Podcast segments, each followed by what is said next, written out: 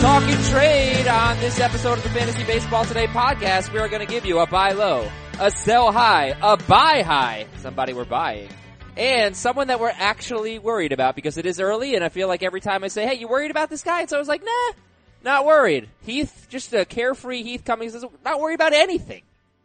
I am worried about one thing, and that is violence in baseball, Adam. Oh, and yeah. And I'm hoping that you are going to publicly denounce the thuggish behavior of the New York Yankees.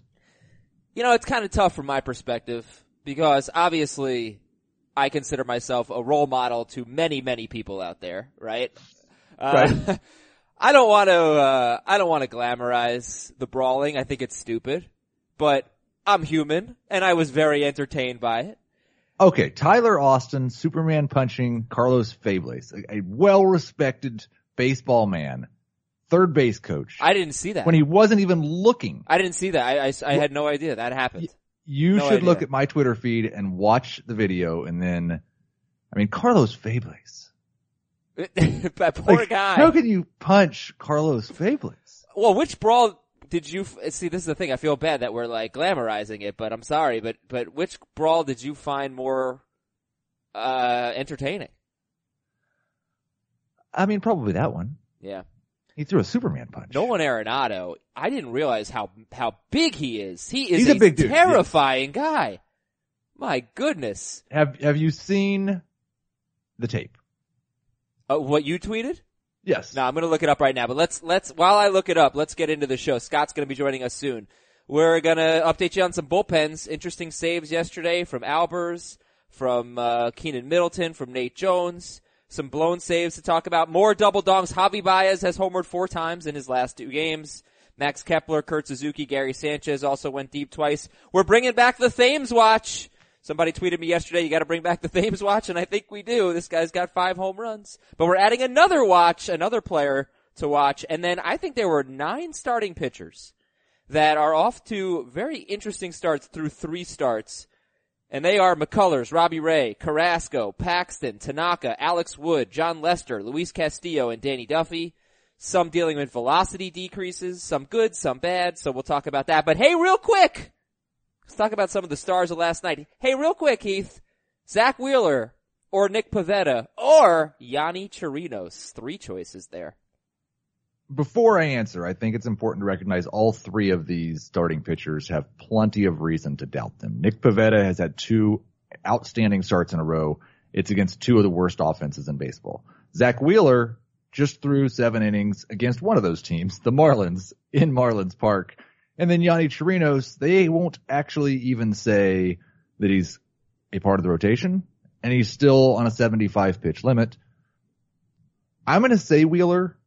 I think it's more likely that he is a good pitcher for the entire season. The second one I'd go with is Chirinos, just because of the opportunity in that Rays rotation, pitching a lot of games in a good park, and he hasn't given up a run yet in 2 games against the Red Sox and 1 against the White Sox. And then I'll say Pivetta last. That's very interesting. Pivetta is by far the most owned. He's 48% owned. All 3 of these guys could be 2-star pitchers next week. That's typically the case with Wednesday starters, although it's unclear how long Jason Vargas is going to be out. Zach Wheeler, it seems almost certain that he will get another start.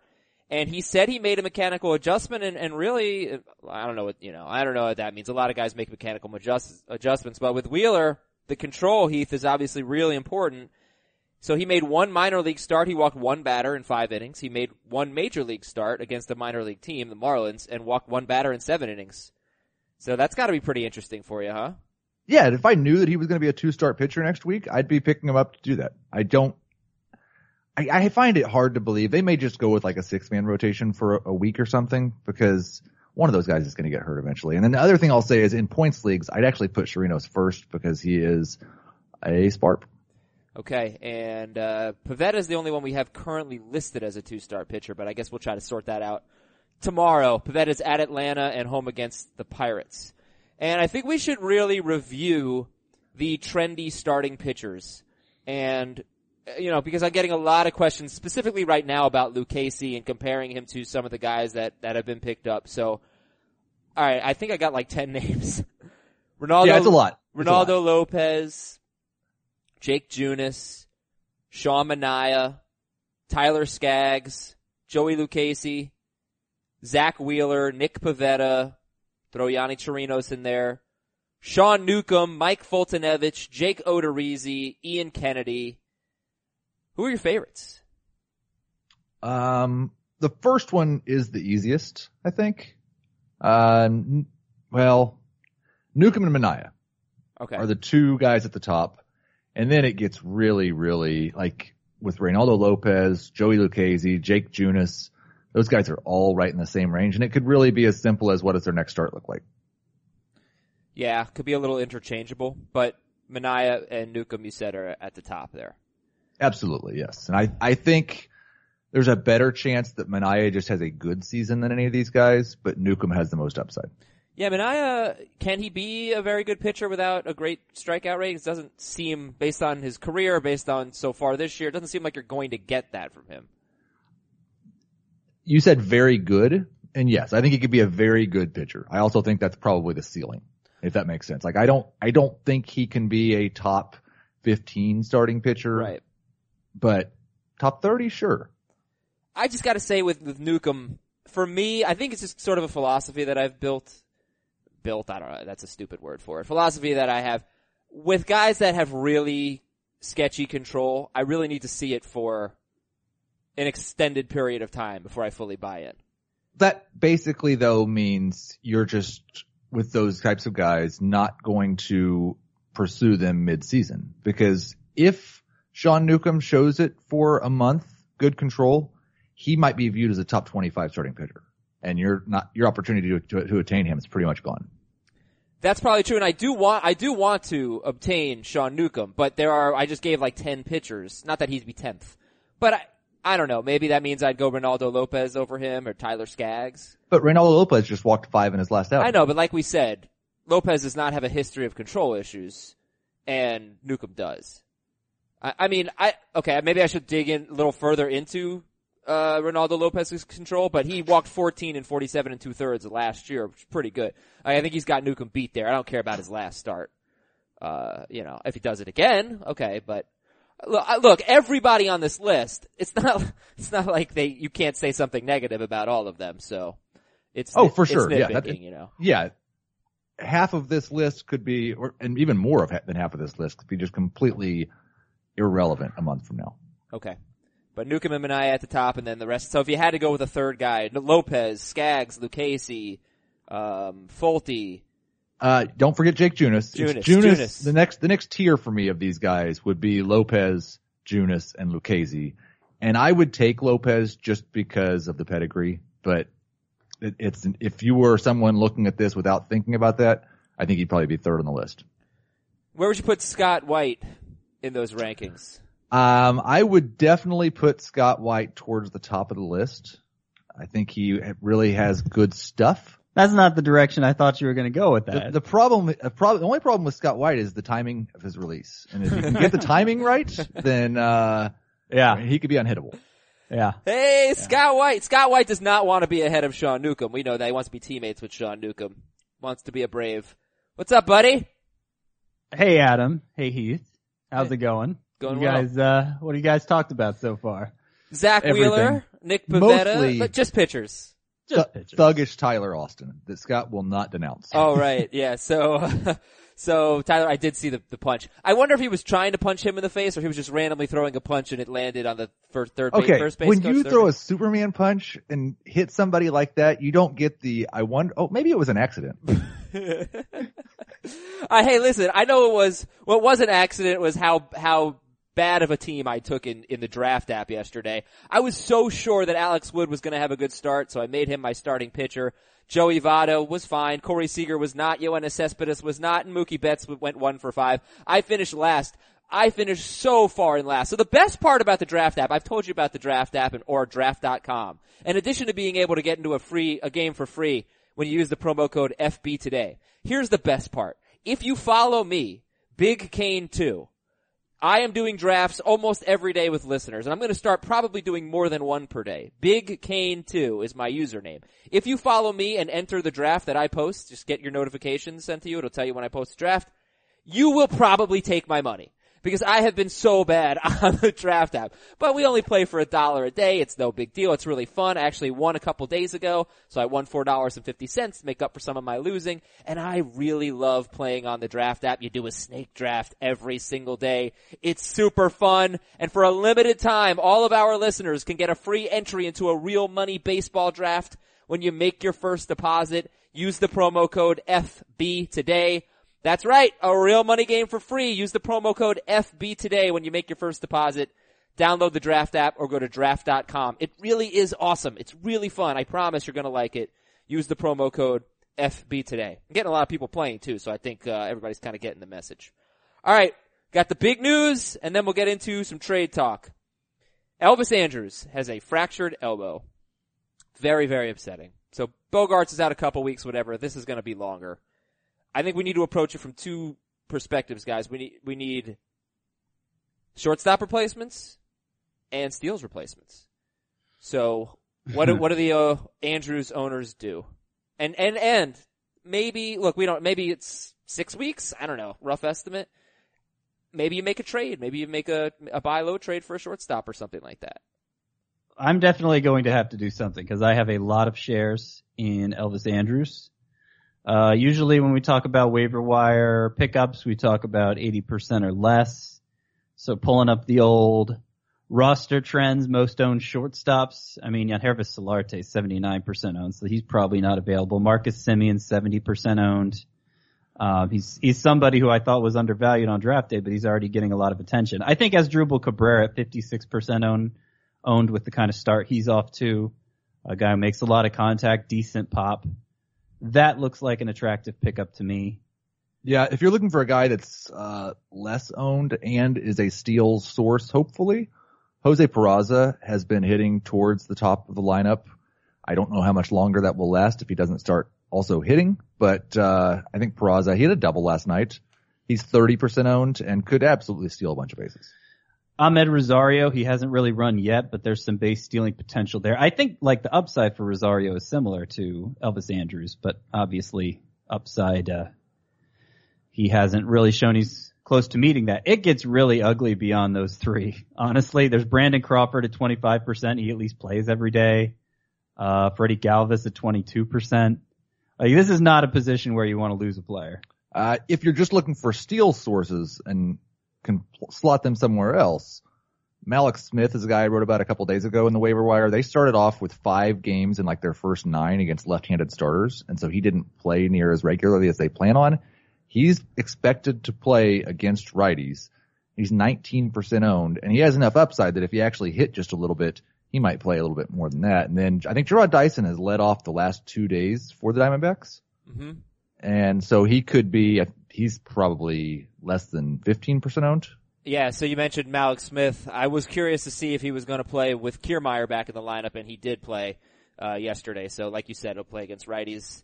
Peraza also did steal a base yesterday, so yeah, good call there.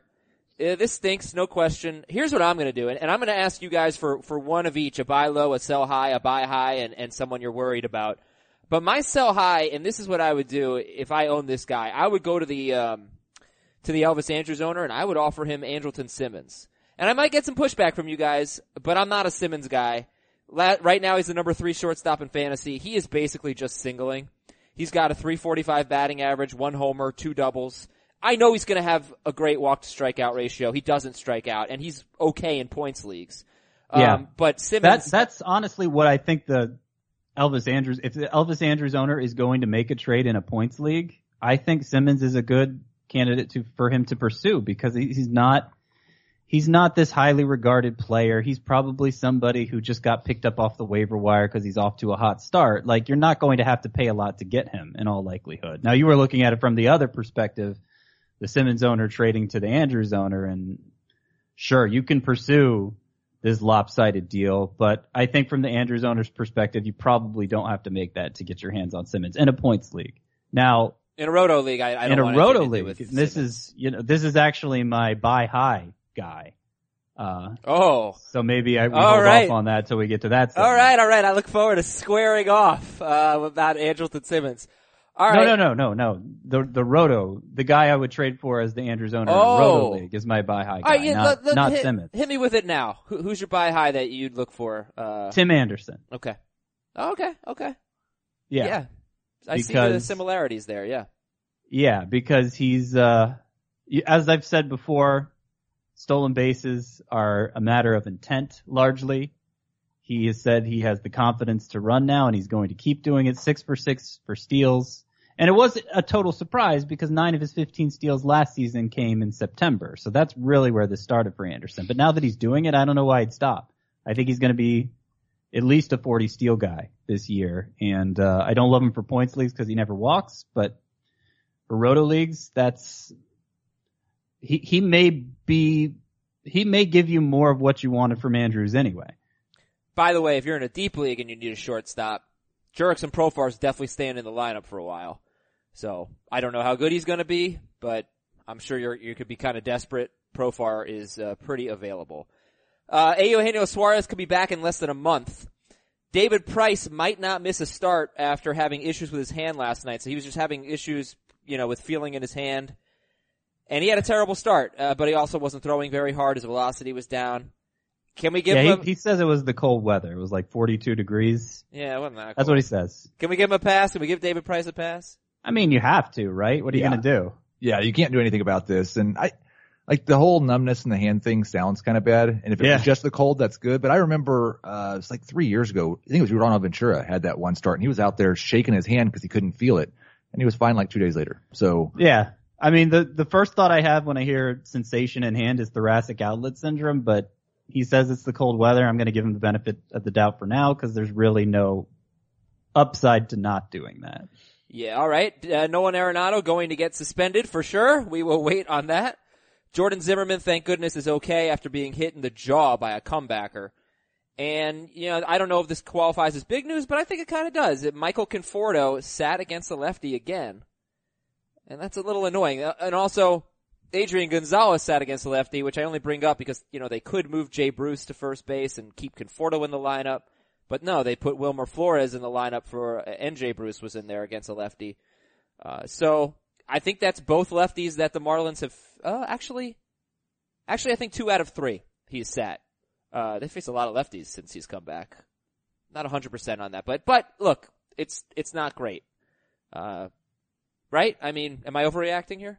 That was one of my concerns about going hog wild, moving Conforto up my rankings, is not a natural center fielder, struggles against lefties, wasn't quite an everyday player before he got hurt last year, and it seems like that's happening again. I know, and with the Wilmer Flores thing, Mickey Callaway has said he needs to play Flores more than the old regime played him, so that I think is going to continue.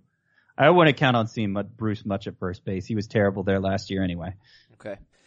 All right, let's talk trade. One of each. Buy low, sell high, buy high, which I could not think of, and someone you're actually worried about. I might just steal Scott's buy high. Tim Anderson's my buy high. Great. But first, buy low. Who you buying low on? Heath Cummings. I'll go with Carlos Santana. I think you talked about it a couple of times about how he's a notorious slow starter. A lot of this is just not really his fault. He's got a 118 BABIP. ISO 225 is fine. Strikeout rate, barely striking out more than he's walking. I think everything is perfectly fine with Carlos Santana. And he was a little bit undervalued during draft season, so I can imagine that the Santana owner may not be thrilled right now. Question, follow up on that, because I almost put him down, Santana. Is now the time to buy low on Santana, or should you wait like a month? Because he really just gets off to such bad starts. Usually it's 2 months. I have a hard, and maybe I'm wrong, but I wouldn't want to just try to time it right. I know that now is a good opportunity. He's hitting 150. I expect any time now. Okay. So I would do it now. This is crazy too. I was looking at this, the other day. Just, the top players at every position. And I was looking at points league specifically, which is, of course, Carlos Santana's better format. As bad of a start as Carlos Santana's off to, I think, I'm double checking here. Yeah, he's still a top 10 first baseman in points league. Really? Wow. Yeah, which is you know, part of what makes him so special. Like, even when he's hitting awful, he's getting on base enough to make a worthwhile contribution. Is it worth buying low on Carlos Santana in a categories league or a roto league? You're buying lower, but yeah, I mean, he's going to be a lot better than this. Right. It's just, is he going to even be worth starting? You know, he's kind of borderline.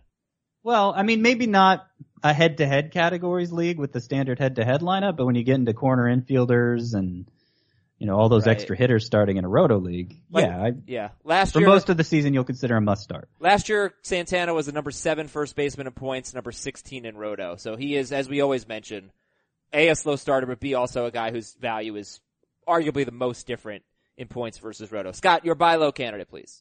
Similar to Carlos Santana, and by the way, there's like a ton of pitchers I could choose for this category. You went with Matt Carpenter. We talk about the pitchers a lot. Yeah, I went with Matt Carpenter.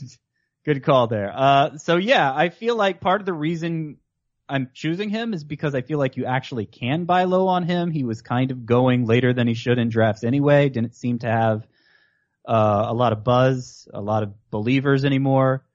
But first of all, he has a BABIP of 200. He's walking a ton. He's, his batted ball profile supports a high BABIP again, which is something he said he wanted to get back to doing. And I still look at the spring he had with the big production there. He's gained third base eligibility since the season started. Second base is just around the corner. He looks like a guy whose value could skyrocket once he puts together a hot streak. Carpenter and Santana, they're like the same player. I mean, they're both much better in points. I think Carpenter in the past has shown us a little bit more versatile of a skill set and that he could be a little bit more valuable in categories than Santana would be. But, yeah. I mean, are they basically the same? Like, they're like must-starts in points leagues. And I would say the Carpenter from the last 2 years is, but I think there's a chance Carpenter gets back to being a 300 hitter, as he has said he intends to do. He's made some changes to his approach to get back to that. Okay, so Carlos Santana, Matt Carpenter. By the way, Carpenter yesterday was the first game all season he did not reach base safely. And I don't know how many players have reached base safely in every game, but I do know that Marcus Semien is actually one of them, which is a little surprising. His numbers aren't that good. My buy low is Yoenis Cespedes. He is in a really bad slump. He's been dealing with an illness. It's led to a ton of strikeouts. And in his last 5 games, he's batting .087 with 1 walk, 11 strikeouts. But as much of a power hitter as he is, over his last 3 seasons, his 162-game pace is .287 with 37 homers and 102 RBIs. He has a, you know, for a guy like that, a pretty good, like a 1-to-2 walk to strikeout ratio. So I just think the illness is dragging his numbers down, and I'm still in on Cespedes. I still think he's a great hitter. You guys, any beef with that? No. Okay. Sell high. So I said Andrelton Simmons just because I don't think he's that good. He's usually a guy with an OPS under 700. And, you know, he had like a great 70 game stretch last year. He was terrible the rest of the way, whatever. I don't really think he's that good, but you guys can feel free to disagree or just tell me who you're selling high on, Heath Cummings. Yeah, it's another shortstop that I think you could probably get more for based on the responses that I've gotten on social media. And that's Dansby Swanson. He is statistically off to a really hot start. 348, 375, 565 slug. I don't really believe it at all. He is hitting the ball in the air more. He has just a 34% ground ball rate this year, and he's been a 46, 47% ground ball rate for his career. So that's a positive, except that he's got a 22% hard contact rate. Hitting the ball in the air a lot with that type of hard contact rate does not generally result in good things, but as of right now, he's got a 429 BABIP, so the average is awesome. What I see when that regression happens is maybe a good average, but there's not pop, he's not running, and he's not hitting in the right part of the order for good run production. Dansby Swanson is 57% owned. He has 5 doubles, which is nice. He has 1 home run, 1 triple. His home run, his triple, and 1 of his 5 doubles all came at Coors Field. So also something to keep in mind with Swanson. Scott, sell high on? I'm gonna go with Eric Thames. Ooh, Thames watch! He homered again. Yeah. And it's mostly just because we've seen this before. Part of it's also the playing time crunch, although Braun hasn't played first base since the second game of the season. He started the first two games there and none since. Still, even they also have Jesus Aguilar. Yeah, Aguilar. Yeah. Sorry. Jesus Aguilar. I was thinking Aguilera. That's not right. Yeah, they also have him who spells names against tough lefties sometimes. So there is a playing time concern there. The thing is, I mean, if you look at what Thames is doing on batted balls, it looks very impressive. He's hitting the ball very, very hard. But the same was true all of last year, too, and he only got one good month out of it, 1 month where we cared to use him in fantasy. So I'm reluctant to buy into him because of, despite an early season power surge. But I think there's plenty of people who would be more willing to buy into him. All right, time for the buy high. Somebody that's off to a good start. Somebody might try to sell this person, say, hey, here you go, take him. He's a sell high. You're saying, no, he's actually good. He's a buy high. I didn't really have anybody, but I'll just say Patrick Corbin. We all think he's good, right? Yeah, that's a good one. Okay. I'll say another starting pitcher. I'll say Garrett Cole. I moved him into my top 10 in my starting pitcher rankings. He is 10th, and I'm buying it. Yep, that's another good one. Adam, we bought high together. Who did we buy high on? Jameson Taillon. Oh, Jameson Taillon. And you're the one who was, pushing for it. So I figured you could just pick him. I don't know why I was really so hitter focused with this segment. I think it is because we've talked so much about pitchers. Yeah, I'm in on Taillon for sure. And Corbin. I don't want to give up too much because it's only been a few starts, but I think these guys are going to be pretty reliable this year. Like, I could see buying high on Ohtani. But I could also see selling high on Ohtani. It just depends what kind of offers you're getting. And I've seen on Twitter some ridiculous offers for Ohtani that you absolutely have to take. Oh yeah. And some that look pretty good. So it's hard for me to classify him as anything. But he is a guy who's moved up a lot in my rankings. So in theory, he could be a buy high. And the other thing that I should say is that I've seen emails, tweets with a bunch of trades like Joey Votto. People are getting dirt cheap right now. That's insane. I saw a trade go down in one of my leagues last night that, if I had offered it, people would be up in arms like, oh, you idiot with this Azer trade. I'll look it up. It was such a bad trade. And I'll tell you what it was. But you can do this. Like, you can make these types of trades, which is why I bring them up, because you're not playing with fantasy experts. So I don't think any of the really early players are concerning us. I just want to get that out there. Yes, buy low on Joey Votto. Yes, buy low on George Springer. I don't know that we're really downgrading any of the studs that are struggling right now. So even though we left them off the official buy low, sell high discussion, they're part of it. The trade was Adam Wainwright and Carlos Gomez for Michael Brantley. I was so pissed off when I saw that. Ridiculous. And what kind of league? 13-team Roto league. Just an awful, awful trade. Yeah. Okay. 13-team Roto. I like that. Yeah. Someone you're actually worried about. You're actually worried about who? The other Anderson. Not Tim, but Chase. I'm worried about Chase Anderson, who's actually off to a pretty good start in terms of run prevention. But the key to his breakout last year was just he started throwing the ball a lot harder. And he's back to status quo, back to pre-2017 levels with that now. And he's really not missing bats like he did a year ago. So I kind of feel like it's just, I guess he's gotten a little bit lucky these first three starts. That would be the generous way to describe it. And I don't know that he's going to be a disaster, but I don't think he's going to be who he was last year. And I don't think he's going to be what you paid for him to be. I think he's going to be pretty fringy unless he can get that velocity back up. Well, it's interesting because I have gotten a lot of, hey, should I drop Chase Anderson for pitcher of the day questions. I really struggle with that one. I'm typically saying no. But who of those trendy starting pitchers, if they were out there, would you drop Chase Anderson for? I'm not sure I would, to be honest. I would for Newcomb. Okay. I want to see another good start like that from Newcomb before I can move him up that high in my rankings. Yeah, they're all below Chase Anderson in my rankings still, which kind of says something about this entire exercise. Even the player who I'm legitimately worried about, I only feel like I can drop him so far when we're talking about three starts into the season.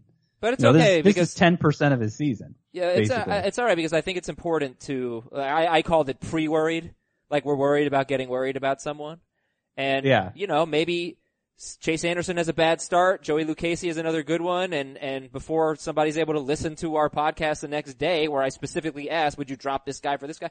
Well, now you're arming them with the information they need to go out and make that decision. The other thing is this is just a format shallow. Like if Chase Anderson is honestly your worst player, the first one you drop, this is a much shallower format than I'm used to playing in. Right. You know? And maybe if it's that shallow, there's going to be players like Chase Anderson getting turned over on the waiver wire all the time, so you don't need to be so protective of him. I think that's exactly right. Yeah. Heath, go for it. Someone you're actually worried about.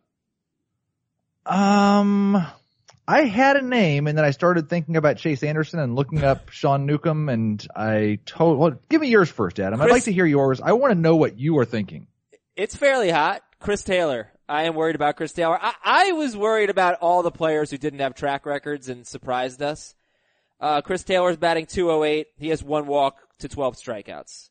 So I'm certainly not dropping Chris Taylor yet, but I am pre-dropping him. I am maybe a month away from dropping Chris Taylor and a little bit worried about that spot on my roster. I think that's fair. I'm not going to comment on Chris Taylor though, because I don't want to forget this player's name again. I think there's reason to be worried about Robbie Ray.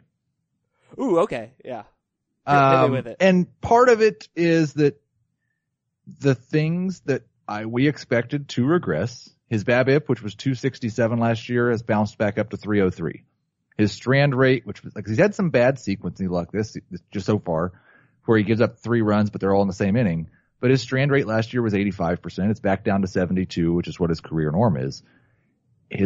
If you look at his peripherals right now, the Sierra will make you feel the best, and it's a 3.70 Sierra, which is pretty close to in line with 2016 and 2017, and pretty close to in line with about where I'd expect his ERA to eventually settle. That's not good enough for where he was being drafted. Well, I mean, isn't that like a Chris Archer? That would be like a good Chris Archer ERA, and they have similar strikeout rates. And Archer's probably going to throw 50 more innings. Maybe.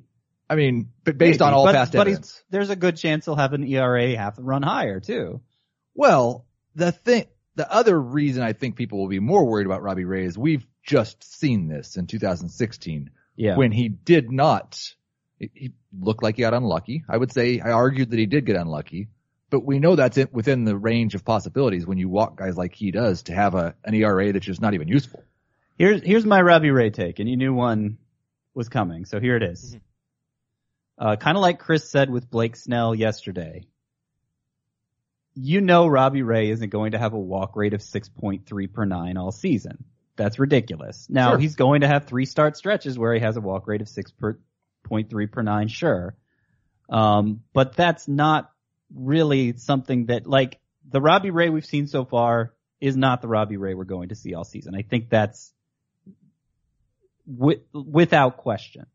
The other concern that's been raised about Robbie Ray is the velocity's down a couple miles per hour. And maybe that's a big deal. Maybe it's not. Maybe he gets it back. I don't know. But I feel like it's not as big of a concern as somebody like Anderson, because Robbie Ray, at least looking at on Baseball Reference, his swinging strike rate is exactly the same as it was a year ago. So the way that's playing out, it's not like he's getting beaten into submission and not missing bats anymore. He's just walking a lot of guys. That's why he struggles. He's always walked a lot of guys. Yes, but not 6.3 per nine. No, innings. It'll probably drop down to 4. Right. At worst. I don't know where I see both arguments. They're both good arguments. In 2016, he had a 5.36 ERA at home and a 4.50 ERA on the road. He wasn't really usable either place, but I do think he's a guy. They're all going to be helped by the humidor, because it does seem like the humidor is going to make an impact. But I mean, this is the thing. I just said it earlier about Sean Newcomb. Like, guys with bad control scare me, and that's probably why I didn't draft Robbie Ray. But I also didn't. It's not like I felt like super strong conviction either way. I think it's because you were so polarized on Robbie Ray, and you both made really good arguments.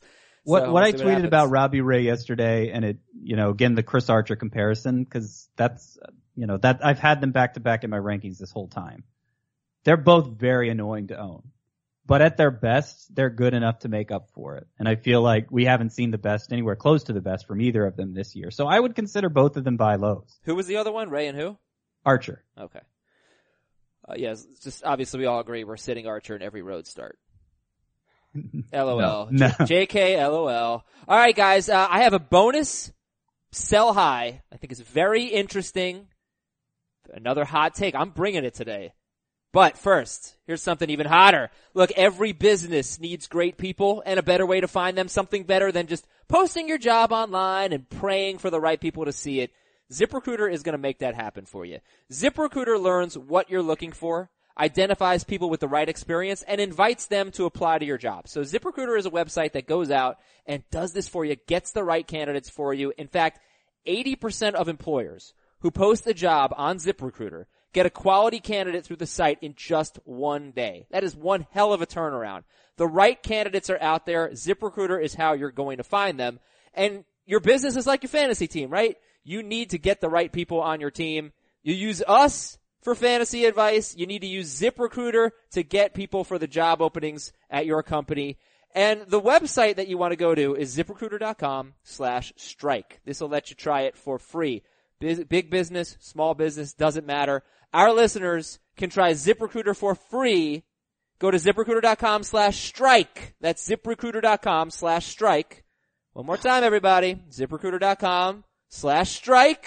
ZipRecruiter, the smartest way to hire. All right, here we go. Bonus sell high with a question mark. Ozzy Albies. Really excited about Albies. Off to a good start. He's batting .278. He's got 4 homers. He has 1 steal and 2 attempts. 5 doubles and a triple. He's got a 921 OPS. Ozzy Albies also has no walks and 11 strikeouts, which is weird because his plate discipline was very, very good for a rookie last year. Now, why am I calling him a sell high? Well, the no walks, 11 strikeouts, that hurts, but also 2 home runs and 2 doubles in 3 games at Colorado. They will not be in Colorado for the rest of the season. So, emphasizing the word high. Should you look to sell Ozzy Albies, or are you afraid that you'd be giving up one of the true breakout players, and that'd be a huge mistake? For me, it's the latter. I wish he had walked by now. I wish he had more stolen bases. But it's still early, and he's doing some things well. You know, his soft contact percentage is actually lower than it was last year. It's pretty darn low, generally speaking, in fact. And the strikeouts, they're up from last year, but they're still low compared to the league as a whole. So, I feel like a lot of the things we expect Albies to do, he hasn't done yet, and yet look where he ranks among second basemen. That's kind of the way I've been approaching it. Yeah, I would have a difficulty just looking at the second base rankings. I haven't moved him up. So I would definitely, if somebody was worried about Jose Ramirez, trade Ozzy Albies for Jose Ramirez. Okay. Sure. Like Robinson Cano is off to an extremely hot start, and I think he's a better sell high than Albies is. So I wouldn't do that. I don't think I wouldn't trade him for Witt or D. Gordon in points. Daniel Murphy, it's hard to trade for. So I'd have a hard time seeing what I was going to do with that. I think I might try to trade Albies in the one league I own him to the Andrews owner and see if, and so this is a weird league because you don't have to specifically start, you just have to start infielders. But, you know, it could still work because, you know, people think, probably expect the same amount of steals from Albies and Andrews, right? Or close enough. Middle infielders. So maybe try to trade him and get something huge in return. But it would have to be huge. It would have to be huge. Yeah, I mean, where is the Albies owner? Did you draft him? In the 12-team leagues, the later drafts we were doing, I feel like it was round 8 or so is where you had to take him, right? Mm-hmm. So if you're selling high, obviously the assumption is you're going to get somebody who was drafted earlier than round 8. I feel like it would have to be somebody drafted in the first 5 rounds. Agreed. At least. Yes, agreed. Okay, thank you for this Ozzy Albies discussion. Let's talk about the bullpen. 3 guys got saves yesterday. More than 3, but these 3 were interesting. Keenan Middleton, it was an inning and 2/3 save. Matt Albers and Nate Jones. Keenan Middleton, Matt Albers, and Nate Jones. What's the most significant one there? Middleton. Yeah, I think so. It was weird that it was five outs. It was weird that Blake Parker didn't pitch at all. It was also weird that he gave up a run, right? So it wasn't a clean five outs. Right. But it certainly looked like he was Socha's preferred bullpen option, as it's looked for a while now. His last four appearances now have included the ninth inning, and I think none of Blake Parker's last four have been in the ninth inning. So that's, I mean, we're talking about four consecutive appearances for each of them. That's pretty telling. I would rank it Middleton, then Albers, who I think is clearly the guy until Knable's back, and then Nate Jones. Like, I was in Albers' corner from the beginning when most of the world was going Barnes. You both were. I don't know how you can say it's clear. Like, he gave up a run too. It wasn't clean. He did. He gave up an inherited run. No, he gave up his own run. He did? I haven't. I am not showing that he did. No, Scott, he gave up two hits, but he did not give up a run. Okay. Josh Hader gave up a run. So now you see. Hader gave up a home run. Well, it's clear. It still was pretty shaky. Two hits in, what was it? Was it a one-run game? Yes. So Hader pitched the first batter of the ninth and gave up a home run, or he got an out in the ninth, but he also gave up a solo home run. And then Albers came in and shut the door, but he did give up two singles. And it wasn't even a full inning. He gave up as many base runners as he got out. So I don't know that. I think you're nitpicking a little bit. Like, the thing is, he's given up one run all year. Like, he's bringing Craig Counsell anxiety with that inning. He struck out six batters and walked one. I don't get the sense that either of them is going to get every save chance. Sure, one of them will eventually. I mean, Craig Counsell basically said, we're going to see where it goes, but eventually I'm going to settle on a guy. Well, that is going to be Albers. I think Albers is the favorite for saves in Milwaukee right now. I would not feel comfortable dropping Barnes yet because nobody's really take the job and run with it. Okay. Hector Neris blew a save. Aroldis Vizcaíno blew a save. Fernando Rodney blew a save. And Greg Holland pitched in a non-save situation in a scoreless inning with a walk and no strikeouts. Anything major here? Any potentially major? Hector Neris, Vizcaíno, Fernando Rodney, Greg Holland? AJ Minter struck out the side in that game, and he had only had one strikeout all season, which was kind of worrisome. But he struck out the side in a perfect inning in this game, and Vizcaíno's been pretty shaky so far. I still think that transition is going to happen sooner than later, though I don't think this is going to be the impetus for it. Yeah, I think Neris may be in the most trouble because even after his first appearance, which was terrible, they said, we're not really sure we're going to have a set closer. And then he blows his second save opportunity. He's given up, had a couple of bad performances already. I'd be the most worried about Neris. You know what's really saving him, though, is that I believe, and I'm going to confirm it here, especially since I just got something wrong, I believe that Tommy Hunter and Pat Neshek are both on the DL. Yes, so their prospective alternatives are both on the DL. Yeah, but those are not bad long-term stashes. I don't know. I mean, they're both pretty good. They're both probably better than Neris. So I think a lot of people are already stashing Minter. A lot of people are stashing, I don't know if a lot of people are, but should be stashing Addison Reed. Cause Rodney's gonna lose that job by May 1st, as you recall, I predicted. Alright, let's move on here. We have a lot to get to. Fun show so far, but I need to talk about those starting pitchers, and we need to talk about the double dongs! Javier Baez, two more homers. Max Kepler, two homers. Kurt Suzuki, two homers. Gary Sanchez, two homers. He entered the game 2 for 36, Gary Sanchez. I think Baez obviously is the lead here. Scott, how you feeling about Javi Baez? 90% owned, 70% started. Really had done nothing until 2 days ago. Now he has 4 home runs on the year. I'm starting to get kind of excited about Javier Baez, if you can believe it. If you can believe it, I am. Okay. Because one thing we forget about Javier Baez, he's only 25. He had a 37 homer season in the minors once. I mean, he was considered an elite power prospect when he first got called up, and it hasn't exactly played out that way, but tons of bat speed and actualized bat speed in the minors. So far this year, he's doing everything you want to see from a hitter. If you're hoping that a hitter will improve, his hard contact rate is up, his pull percentage is up, his fly ball percentage is up, his line drive percentage is up, like everything that we get excited about for a hitter, Baez is doing. Walk rates up, strikeout rates down, everything.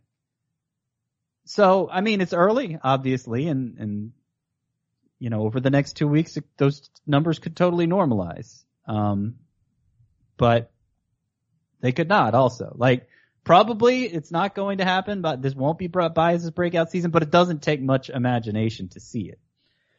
I think the next step, if you work for Fangraphs or any of these, your Baseball Reference, any of these sites, you really, like, get on this, okay? Get your developers to listen to this clip of the podcast. What you have to do is let us do date ranges and find all these advanced stats. Because I would love to know what his batted ball data was 3 days ago and how much the hard contact rate has gone up over the last 2 days. I can tell you what it was 3 days ago. Ooh. Yeah, I think you can do this? It. I think you can do it. It's just clumsy. So you want to go with the 8th of April? Sure. Oh, okay. You're doing this now. Yeah. While you do that, it's gonna take a few minutes. I can't do it instantly in my head. It's not like Baseball Reference where you click on one date and click on the other, and boom, there's the. That's data. It. I've got it now. Okay, what do you got? So on April 8th, he had a 40% hard contact rate. He had a 20% soft contact rate. That's good, right? This is good stuff. He had a 0% home run to fly ball rate. Had we looked at his batted ball data, then we would have said Javi Baez is going to hit some home runs. This is important. All right. So we'll wait and see where it goes. Real quick, guys, anything on Kepler, Suzuki, or Sanchez?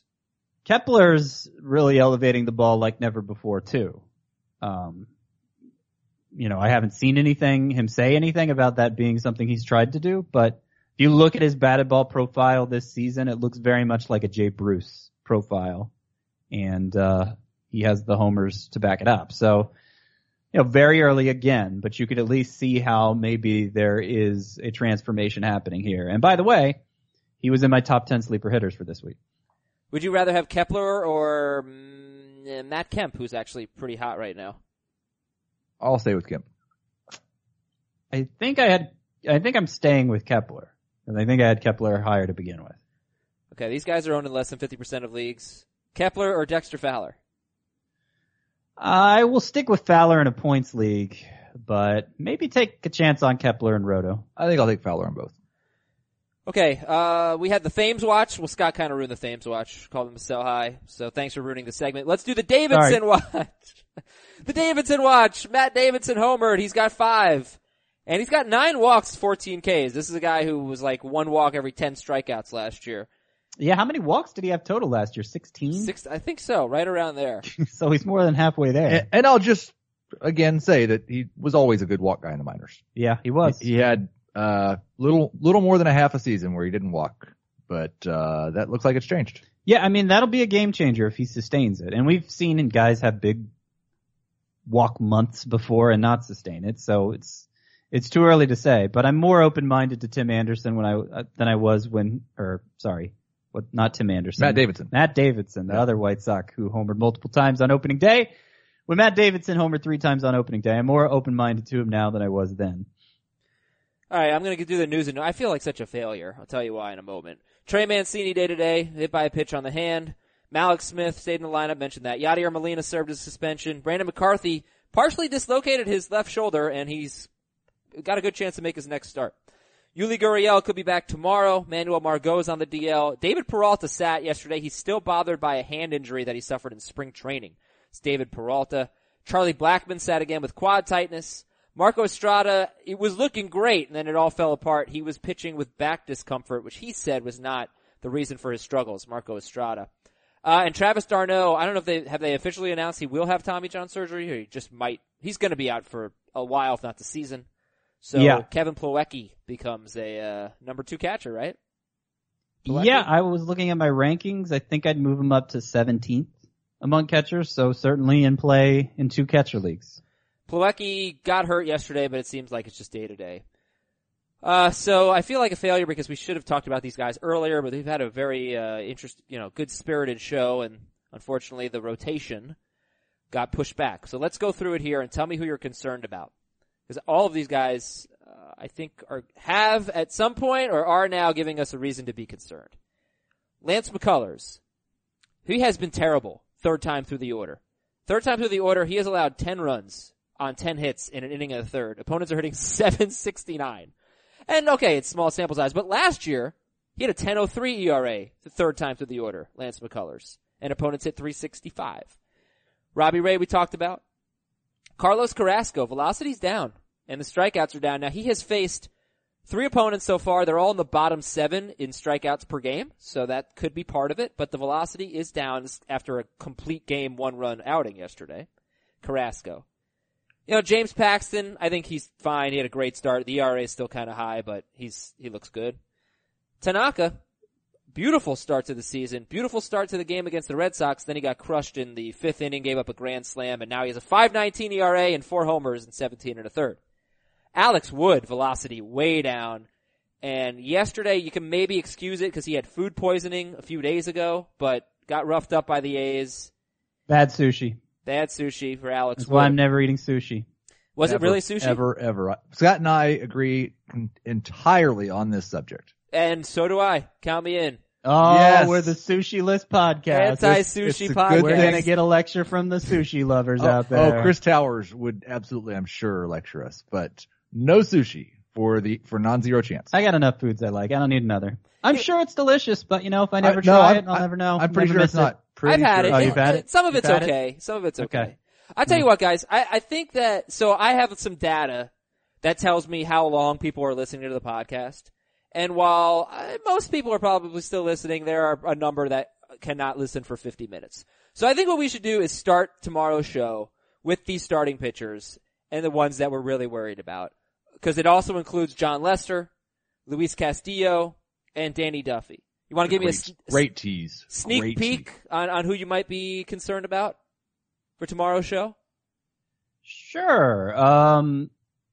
I might be concerned. I'm the only one from this list who gives me any concerns at all is Danny Duffy, and I'm not hugely concerned about him. I'm 100% concerned in Danny Duffy. I am 95% concerned in Alex Wood, and I'm about 80% concerned in Robbie Ray.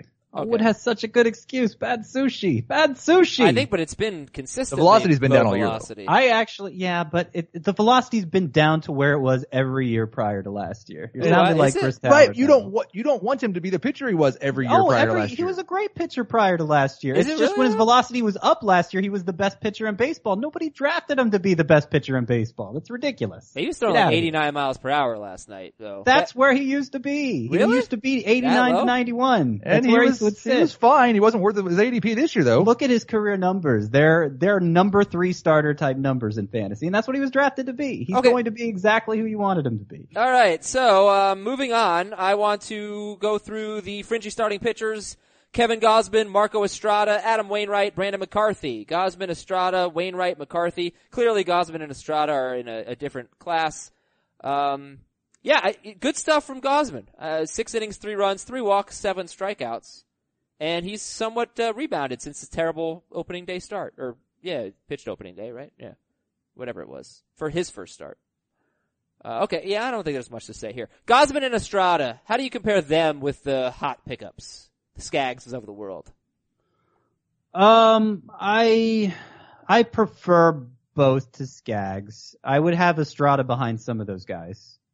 But Estrada gets a pass for this start because he dominated for the first 3 innings and then had some back issues flare up in the fourth, and that's when he got shelled. Mm-hmm. It was actually his best swinging strike rate of the total of the season, even though it was an abbreviated start. So he had that changeup working. Yeah, of those guys we talked about at the top, I'd rather have Newcomb, I'd rather have Minaya, I'd rather have Reynaldo Lopez. They're ahead of the rest of them. Than both. Brandon McCarthy, I think 34% is higher than I thought, but I think it's pretty appropriate. Like, I kind of want a little bit of Brandon McCarthy. I don't want any of Adam Wainwright. None. Yeah. Get that guy out of there. He can go suck an egg. Deep leagues. Junior Guerra, Brewers pitcher. Jarlin Garcia, Jarlin the Marlin. It's Jarlin? What would it be? Yarlin? Jarlene? I had been calling him Harlan. Harlan. Yarlin would make sense, too. I had an uncle named Harlan once, but it wasn't spelled like that. Sometimes when you get those Germanic names in Spanish, like Johan, you know? Mm-hmm. Johan Santana. Harlan. With that Y sound at the front. All right, might be. I don't know. Maybe we can look it up. Angels' good idea. First baseman Jeffrey Marte is batting .440, and they're all 7% less, or 7% owned or less. Any interest in Junior Guerra, Arlen Garcia, or Jeffrey Marte? Not really. No. It is Harleen. Harleen. Harleen Garcia. Well, then no, they can't call him Harleen the Marlene. No. They could. Harleen. Nobody's stopping them. That's stupid. That's two syllables. That would be the sushi of nicknames. Thank you, Heath, for the syllables. Hey, make sure you listen to Jonah Carey's interview with Bill de Blasio. Overheard on that podcast was this little debate. If I had the power, I would just take Tampa Bay and move them to Montreal right this minute. I will interject for 1 second, and here's what I will say about that. I know the pain of losing a team. Yeah. I'm also against public funding for stadia. I don't believe it's a good idea. I think we named 40 different ventures that are better off than that. There needs to be a balance, but from a fan base perspective, I wouldn't talk to somebody from Tampa or St. Pete or Orlando and say, yeah, you don't deserve it because you didn't show up. Even if it meant a team coming to Montreal, which I want very much, I would not want Tampa Bay to lose their team. All right, that's really noble. But one counter to that. And you'll have to tune in to hear the counter. You know my favorite part of that exchange? What? Jonah Carey called the plural of stadium stadia. That's one of those weird English things that I'm always arguing with people about. Really? I feel like that's what it should be. I didn't even catch that. Stadia. Heath sings. Wow. How about that? That's a new one. All right, today's matchups. Pirates-Cubs, Trevor Williams at Kyle Hendricks. I will go start Hendricks, and that's it. Yep. Michael Fulmer at Trevor Bauer. Start both. Start them. Michael Wacha at Sal Romano. I'm borderline on Wacha. I guess I'd lean toward it. What do you think, Heath? At this point in the week, I think I know well enough in my head-to-head categories league whether I'm starting Michael Wacha. It's like if you're chasing wins and strikeouts, start him. If you're trying to hold a small lead in ERA and whip, I wouldn't. Rockies at Nationals, Chad Bettis at Gio Gonzalez. Start Gio? Yep. Very nervous about starting Sonny Gray at Boston against Rick Porcello. For whatever reason, I feel better about Porcello than Gray. You know what? I'd start them both. I would probably, I would start Wacha over either of them. I wouldn't do that. Okay. White Sox at Twins, Giolito at Barrios. I think we gotta bench Giolito until that curve comes around. It's looking like 37-degree weather in Minnesota. So yeah, Giolito's no, but Barrios is yes. This, Giolito in DFS terms is what we would call a tournament play. And I think he is a big swing and miss type play, which is what the Twins have done a lot this year. They had the second highest swinging strike rate or strikeout rate. They also had the second highest ISO. This could go really well or really bad. Angels at Royals, Tropiano at Ian Kennedy. I'll throw Kennedy out there. I'm terrified of Ian Kennedy. Things have drastically warmed up in Kansas City. 75 degrees with a 20-mile-an-hour wind blowing out to left tonight. With Trout, Upton, Ohtani.